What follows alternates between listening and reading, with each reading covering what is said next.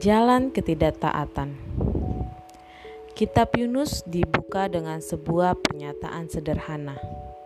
Firman Tuhan datang pada Yunus. Pernyataan ini bukan sesuatu yang istimewa atau mengandung tanya. Yunus adalah seorang nabi yang hidup di zaman Perjanjian Lama. Firman Tuhan biasa didengar dan dilakukannya. Sama seperti nabi lain, Yunus adalah penyambung lidah Allah, penyampai pesan-pesannya. Yunus adalah nabi yang benar-benar hidup.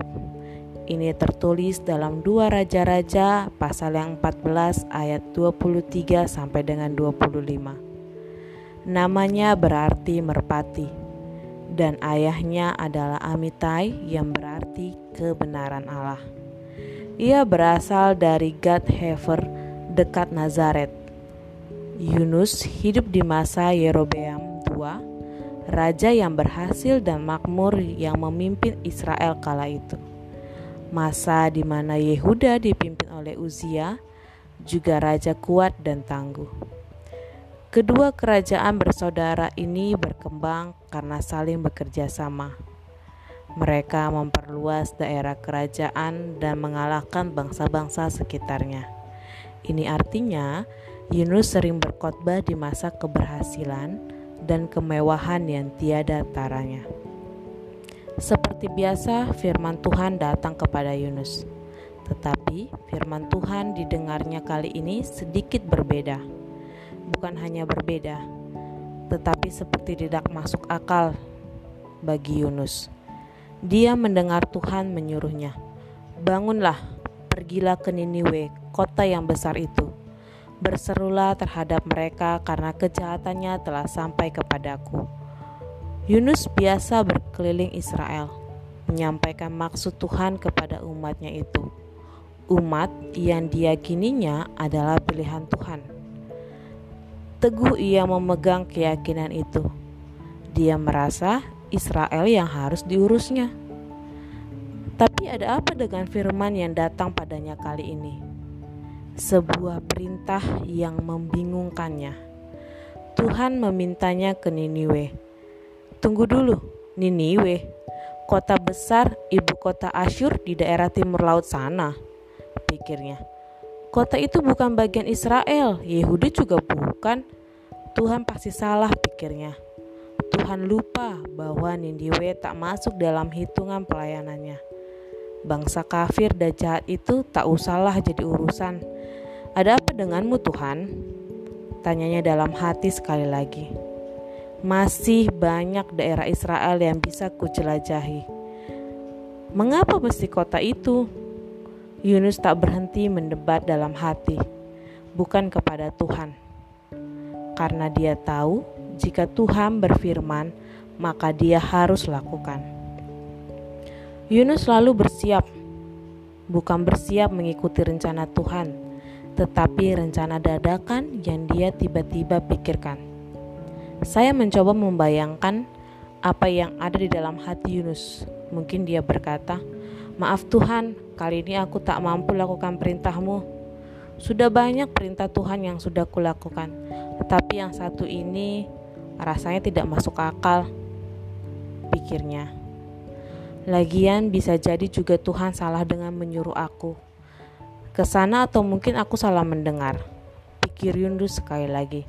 Mencoba cari-cari alasan untuk berdalih kepada Tuhan. Kita biasa punya sejuta alasan. Kebenaran berubah menjadi kemungkinan-kemungkinan. Rencana Yunus tidak hanya dalam hati. Rencana ketidaktaatan itu diwujudkannya dalam tindakan. Lihatlah apa yang dia lakukan dia tidak bersiap ke Niniwe, malah memutar haluan. Dia pergi ke Tarsis, kota yang jauh dari Israel juga Niniwe. Semakin dia jauh pergi, dia berharap akan semakin jauh dari Tuhan. Yunus seperti sedang liburan dengan membayar biaya perjalanan, ia pergi berlayar. Dia lupakan perintah Tuhan. Dua kali dicatat jauh dari hadapan. Berapa banyak kita mendengar firman Tuhan tapi berujung ketidaktaatan? Terkadang ketidaktaatan terjadi bukan karena kita tak tahu itu perintah Tuhan, tapi karena kita ragu. Sekali lagi, bukan tidak tahu, tapi kita ragu. Kita punya rencana sendiri, pikiran sendiri, dan kebenaran sendiri, dan semua itu bisa dirangkai dalam banyak alasan. Manusia memang pintar mencari alasan masih ingat manusia pertama waktu jatuh dalam dosa? Mereka menghindar dari Tuhan lalu menyiapkan alasan. Dan sampai kini kita pun melakukan hal yang sama. Gemar berdalih dan cari alasan lalu menghindar dari Tuhan. Sebagai murid Tuhan, kita tahu Tuhan pasti selalu berbicara lewat firman-Nya dan selalu pula ada godaan untuk tidak menaatinya atau barangkali kita gemar melakukannya. Kita memilih cara kita, bukan cara Tuhan. Sementara Dia setia, kita mendua. Dia yang harusnya menjadi Tuhan dalam hidup kita, kita geser menjadi posisi kesekian. Kita mungkin tidak mendapat Tuhan, tetapi kita memilih jalan ketidaktaatan seperti yang Yunus lakukan. Di dalam hatinya, ada satu alasan yang teguh disimpan. Niniwe bukan bagian dari Israel. Mereka bukan umat Tuhan. Itulah yang dia pikirkan dan itu bukan pikiran Tuhan. Mari berhenti sejenak menyelidiki hati. Adakah firman Tuhan yang sedang kita dengarkan? Adakah hal yang Tuhan mau kita lakukan? Atau adakah perintah itu yang sedang kita abaikan atau kita coba lupakan? Atau barangkali kita sedang menghindar darinya, menjauhkan diri darinya sejauh mungkin. Jika ya, mari kita kembali.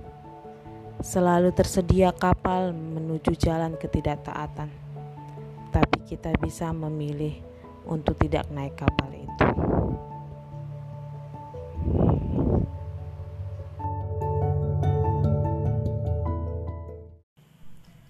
Jalan ketidaktaatan. Firman Tuhan datang pada Yunus. Adalah kalimat pernyataan sederhana yang mengawali kitab Yunus.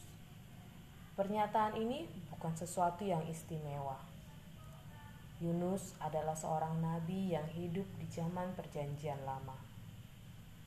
Firman Tuhan biasa didengarnya dan dilakukan. Sama seperti nabi lain, Yunus adalah penyambung lidah Allah, penyampai pesan-pesannya. Yunus adalah nabi yang benar-benar hidup. Kisahnya dicatat dalam 2 Raja-Raja 14 ayat 23 sampai 25.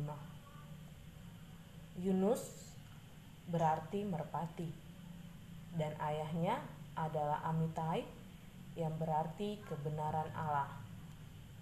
Ia berasal dari Gadhefer, dekat Nazaret. Yunus hidup di masa Yerobeam II, raja yang berhasil dan makmur yang memimpin Israel kala itu. Raja ini memperluas daerah Israel dan mengalahkan bangsa-bangsa sekitarnya. Bagi mereka, bangsa lain adalah lawan. Mungkin bagi Yunus juga demikian. Di tengah keberhasilan dan kemewahan inilah Yunus sering berkhotbah di Israel. Kembali ke firman yang didengar Yunus. Firman Tuhan yang didengarnya kali ini sedikit berbeda. Bukan hanya berbeda, tetapi seperti tidak masuk di akalnya. Tuhan berkata, "Bangunlah, pergilah ke Niniwe, kota yang besar itu, berserulah terhadap mereka." karena kejahatannya telah sampai kepadaku.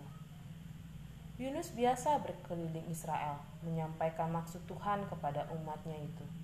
Umat yang diyakininya adalah pilihan Tuhan. Tapi, ada apa dengan firman Tuhan kali ini?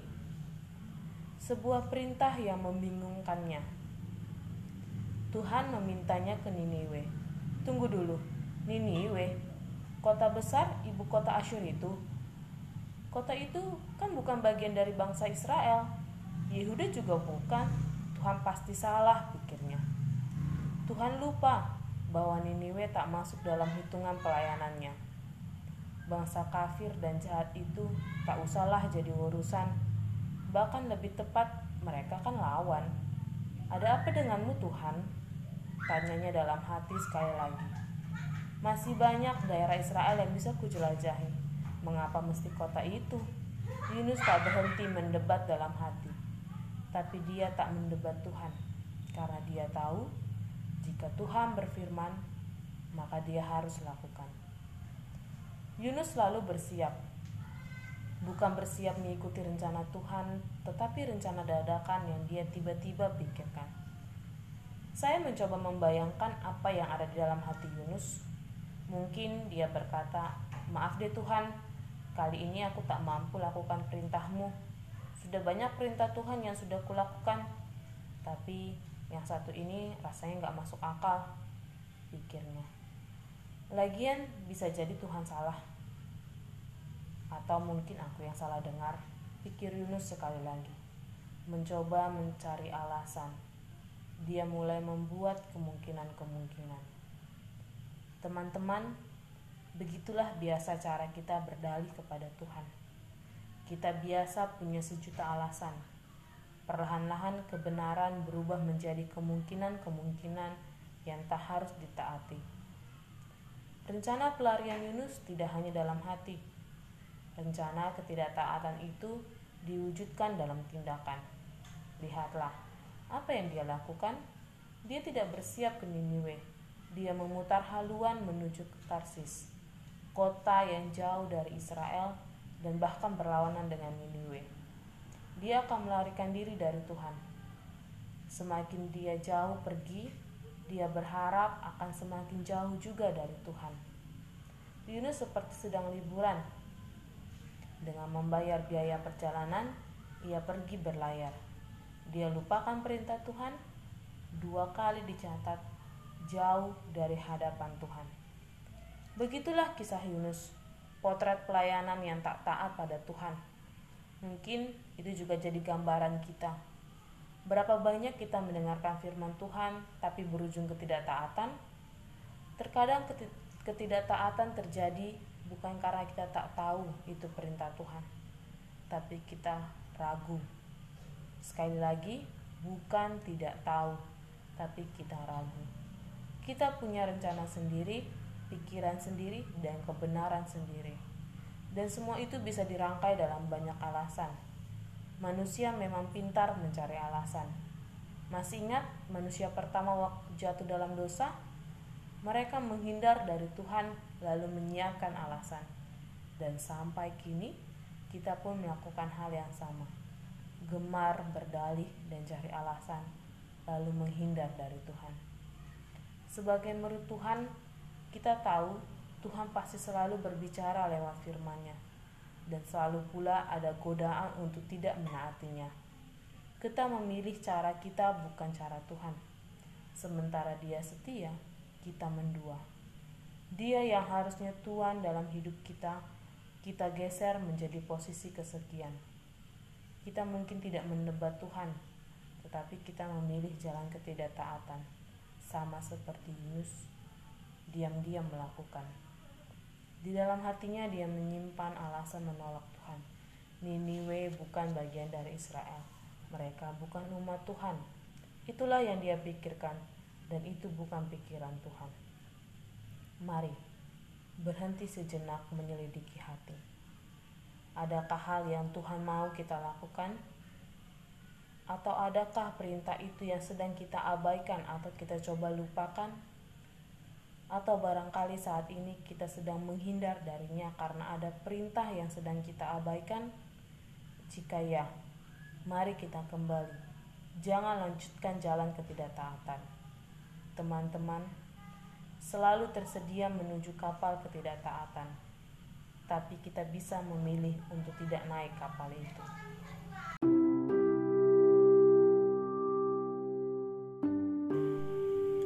Jalan Kitab Yunus dibuka dengan sebuah pernyataan sederhana. Firman Tuhan datang pada Yunus. Pernyataan ini bukan sesuatu yang istimewa. Yunus adalah seorang nabi yang hidup di zaman Perjanjian Lama. Firman Tuhan biasa didengar dan dilakukannya. Sama seperti nabi lain, Yunus adalah penyambung lidah Allah, penyampai pesan-pesannya. Yunus adalah nabi yang benar-benar hidup. Kisahnya ditulis dalam 2 Raja-Raja 14 ayat 23 sampai 25. Namanya berarti merepati. Dan ayahnya adalah Amitai yang berarti kebenaran Allah. Ia berasal dari God Heaven dekat Nazaret. Yunus hidup di masa Yerobeam II, raja yang berhasil dan makmur yang memimpin Israel kala itu. Raja ini memperluas daerah Israel dan mengalahkan bangsa-bangsa sekitarnya. Bagi mereka, bangsa lain adalah lawan. Mungkin bagi Yunus juga demikian. Di tengah keberhasilan dan kemewahan inilah Yunus sering berkhotbah di Israel. Kembali ke firman yang didengar Yunus. Firman Tuhan yang didengarnya kali ini sedikit berbeda. Bukan hanya berbeda, tetapi seperti tidak masuk di akalnya. Tuhan berkata, "Bangunlah, pergilah ke Niniwe, kota yang besar itu. Berserulah kepada mereka, karena kejahatannya telah sampai kepadaku." Yunus biasa berkeliling Israel menyampaikan maksud Tuhan kepada umatnya itu. Umat yang diyakininya adalah pilihan Tuhan.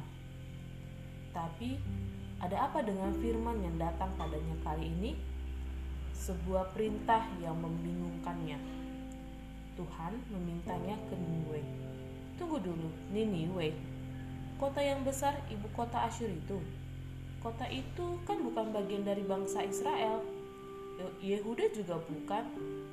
Tuhan pasti salah pikirnya. Tuhan lupa bahwa Niniwe tak masuk dalam hitungan pelayanannya. Bangsa kafir dan jahat itu tak usahlah jadi urusan. Bahkan lebih tepat mereka kan lawan. Ada apa denganmu Tuhan? Tanyanya dalam hati sekali lagi. Masih banyak daerah Israel yang bisa kujelajahi mengapa mesti kota itu? Yunus tak berhenti mendebat dalam hatinya. Tapi dia tak mendebat Tuhan, karena dia tahu jika Tuhan berfirman, maka dia harus lakukan. Yunus selalu bersiap, bukan bersiap mengikuti rencana Tuhan, tetapi rencana dadakan yang dia tiba-tiba pikirkan. Saya mencoba membayangkan apa yang ada di dalam hati Yunus. Mungkin dia berkata, Maaf deh Tuhan, kali ini aku tak mampu lakukan perintahmu. Sudah banyak perintah Tuhan yang sudah kulakukan, tapi yang satu ini rasanya gak masuk akal, pikirnya. Lagian, bisa jadi juga Tuhan salah dengan menyuruh aku ke sana. Atau mungkin aku yang salah dengar. Pikir Yunus sekali lagi mencoba cari alasan. Dia mulai membuat kemungkinan-kemungkinan. Teman-teman, begitulah biasa cara kita berdalih kepada Tuhan. Kita biasa punya sejuta alasan. Perlahan-lahan, kebenaran berubah menjadi kemungkinan-kemungkinan yang tak harus ditaati. Rencana pelarian Yunus tidak hanya dalam hati, Rencana ketidaktaatan itu diwujudkan dalam tindakan. Lihatlah apa yang dia lakukan. Dia tidak bersiap ke Niniwe, memutar haluan menuju Tarsis, kota yang jauh dari Israel dan berlawanan dengan Niniwe. Dia akan melarikan diri dari Tuhan. Semakin jauh dia pergi, dia berharap akan semakin jauh dari Tuhan. Yunus seperti sedang liburan dengan membayar biaya perjalanan, dia pergi berlayar. Dia lupakan perintah Tuhan. Dua kali dicatat jauh dari hadapan Tuhan. Begitulah kisah Yunus, potret pelayan yang tak taat pada Tuhan. Mungkin juga menjadi gambaran kita. Berapa banyak kita mendengar firman Tuhan, tapi berujung ketidaktaatan? Terkadang ketidaktaatan terjadi bukan karena kita tak tahu itu perintah Tuhan, tapi karena kita ragu. Sekali lagi, bukan tidak tahu, tapi kita ragu. Kita punya rencana sendiri, pikiran sendiri, dan kebenaran sendiri. Dan semua itu bisa dirangkai dalam banyak alasan. Manusia memang pintar mencari alasan. Masih ingat manusia pertama waktu jatuh dalam dosa? Mereka menghindar dari Tuhan lalu menyiapkan alasan. Dan sampai kini, kita pun melakukan hal yang sama. Gemar berdalih dan cari alasan, lalu menghindar dari Tuhan. Sebagai murid Tuhan, kita tahu Tuhan pasti selalu berbicara lewat firman-Nya. Dan selalu pula ada godaan untuk tidak menaatinya. Kita memilih cara kita bukan cara Tuhan.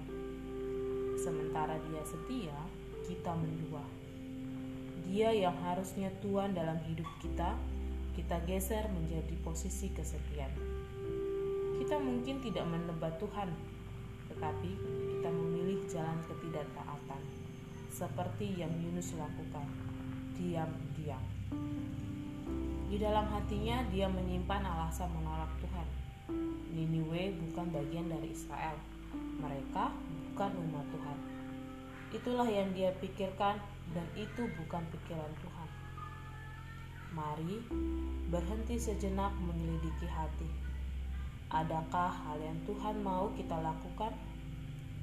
Atau adakah perintah itu yang sedang kita abaikan atau kita coba lupakan? Atau barangkali saat ini kita sedang menghindar darinya karena ada perintah yang sedang kita abaikan? Jika ya, mari kita kembali. Jangan lanjutkan jalan ketidaktaatan. Teman-teman, selalu tersedia kapal menuju jalan ketidaktaatan. Tetapi kita bisa memilih